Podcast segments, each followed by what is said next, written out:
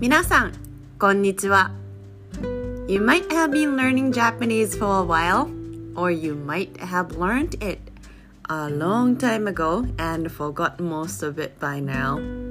You still wish that you would like to speak Japanese at least at a conversational level? Would you like to talk to your friend in Japan in Japanese right now? If your answer is yes, this is the podcast for you. I'm here to help you to connect, reconnect with Japanese language and culture on a deeper level. My name is Misaki. I'm here to introduce our beautiful language, culture, tradition, and people as well. Life is short. If you feel that Japan is calling you from the bottom of your heart, why not learn a bit more about it? I will help you to keep in touch with your awesome friends, families in Japan. Hope you enjoy the show. それではどうぞ。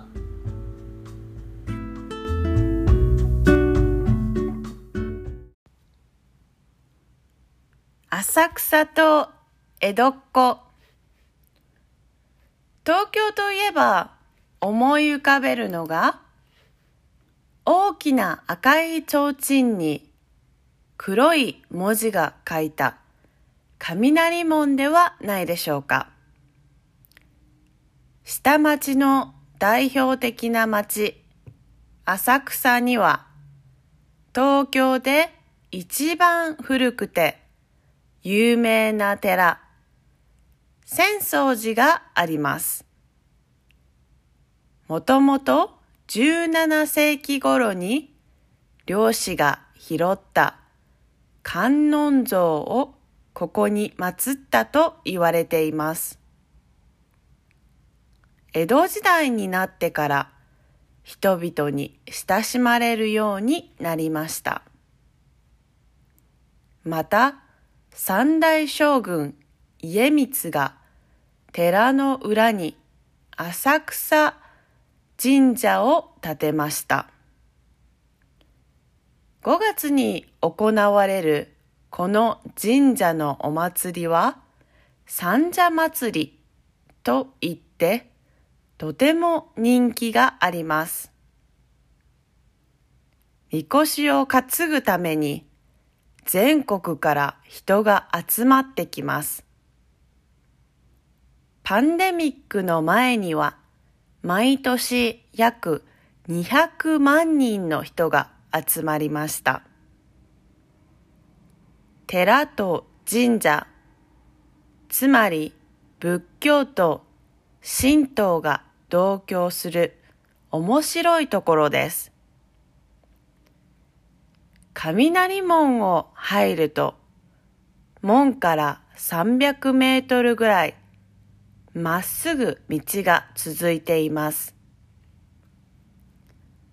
浅草寺の参道で中店と呼ばれています。中店にはお菓子やお土産物を売る店がたくさん並んでいます。浅草寺の西には遊園地や映画館や劇場などがあります。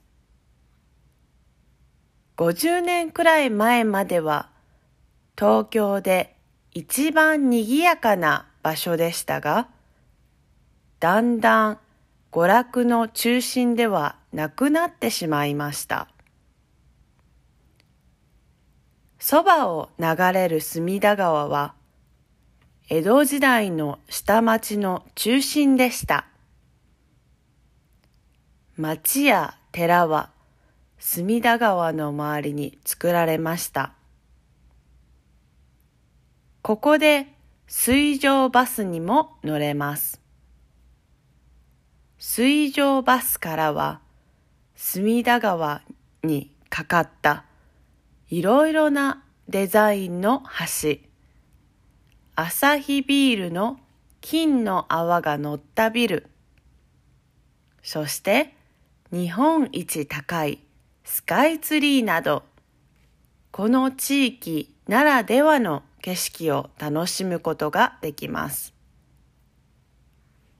私の母は京都生まれ、京都育ちですが、父は東京に近い埼玉で育ちました。祖父は早稲田大学を出て、現在96歳です。今も元気に暮らしています。祖母は亡くなりましたが、東京の下町、浅草で育ちましたので、いわゆる江戸っ子です。江戸っ子とは、江戸の中心部で生まれ育った町の人たちのことを指しますが、京都の人たちの特徴とはまた違っていると言います。はっきりものを言う。情が深い。でも気が短い。と言われています。私の祖母は非常に情が深い人でしたが、気が短かったかはわかりません。私が幼い頃に病院に長く入院していた時、心配してよく泣いていたそうです。ですが、私が大人になってから接した祖母は、優しく、でも気丈で、私はまだまだ死なないよ、と声高らかに言っていたのを覚えています。前のエピソードで説明した通り、現代の東京はとても変わってきています。全国からたくさんの人が集まってきて、1986年のバブルで、土地や株の値段が上がり、下町で暮らしていた人たちも別の場所へ移っていきました。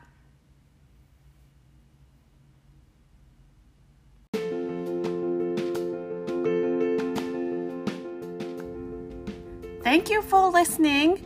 I hope this episode gives you another insight of Japan. You will find the Japanese and English transcript of this episode on our Facebook community page. The link is in the description. I also host online events such as Learning Circle, Mikanowa, conversation sessions, and Kyoto virtual tours. Come check these on my Instagram, meproduction.ca, which spells M I P R O D U C T I O N.ca. I'd love to connect with you. Well, thank you so much for listening. 聞いていただいてありがとうございます。I will see you in the next episode. またお会いしましょう。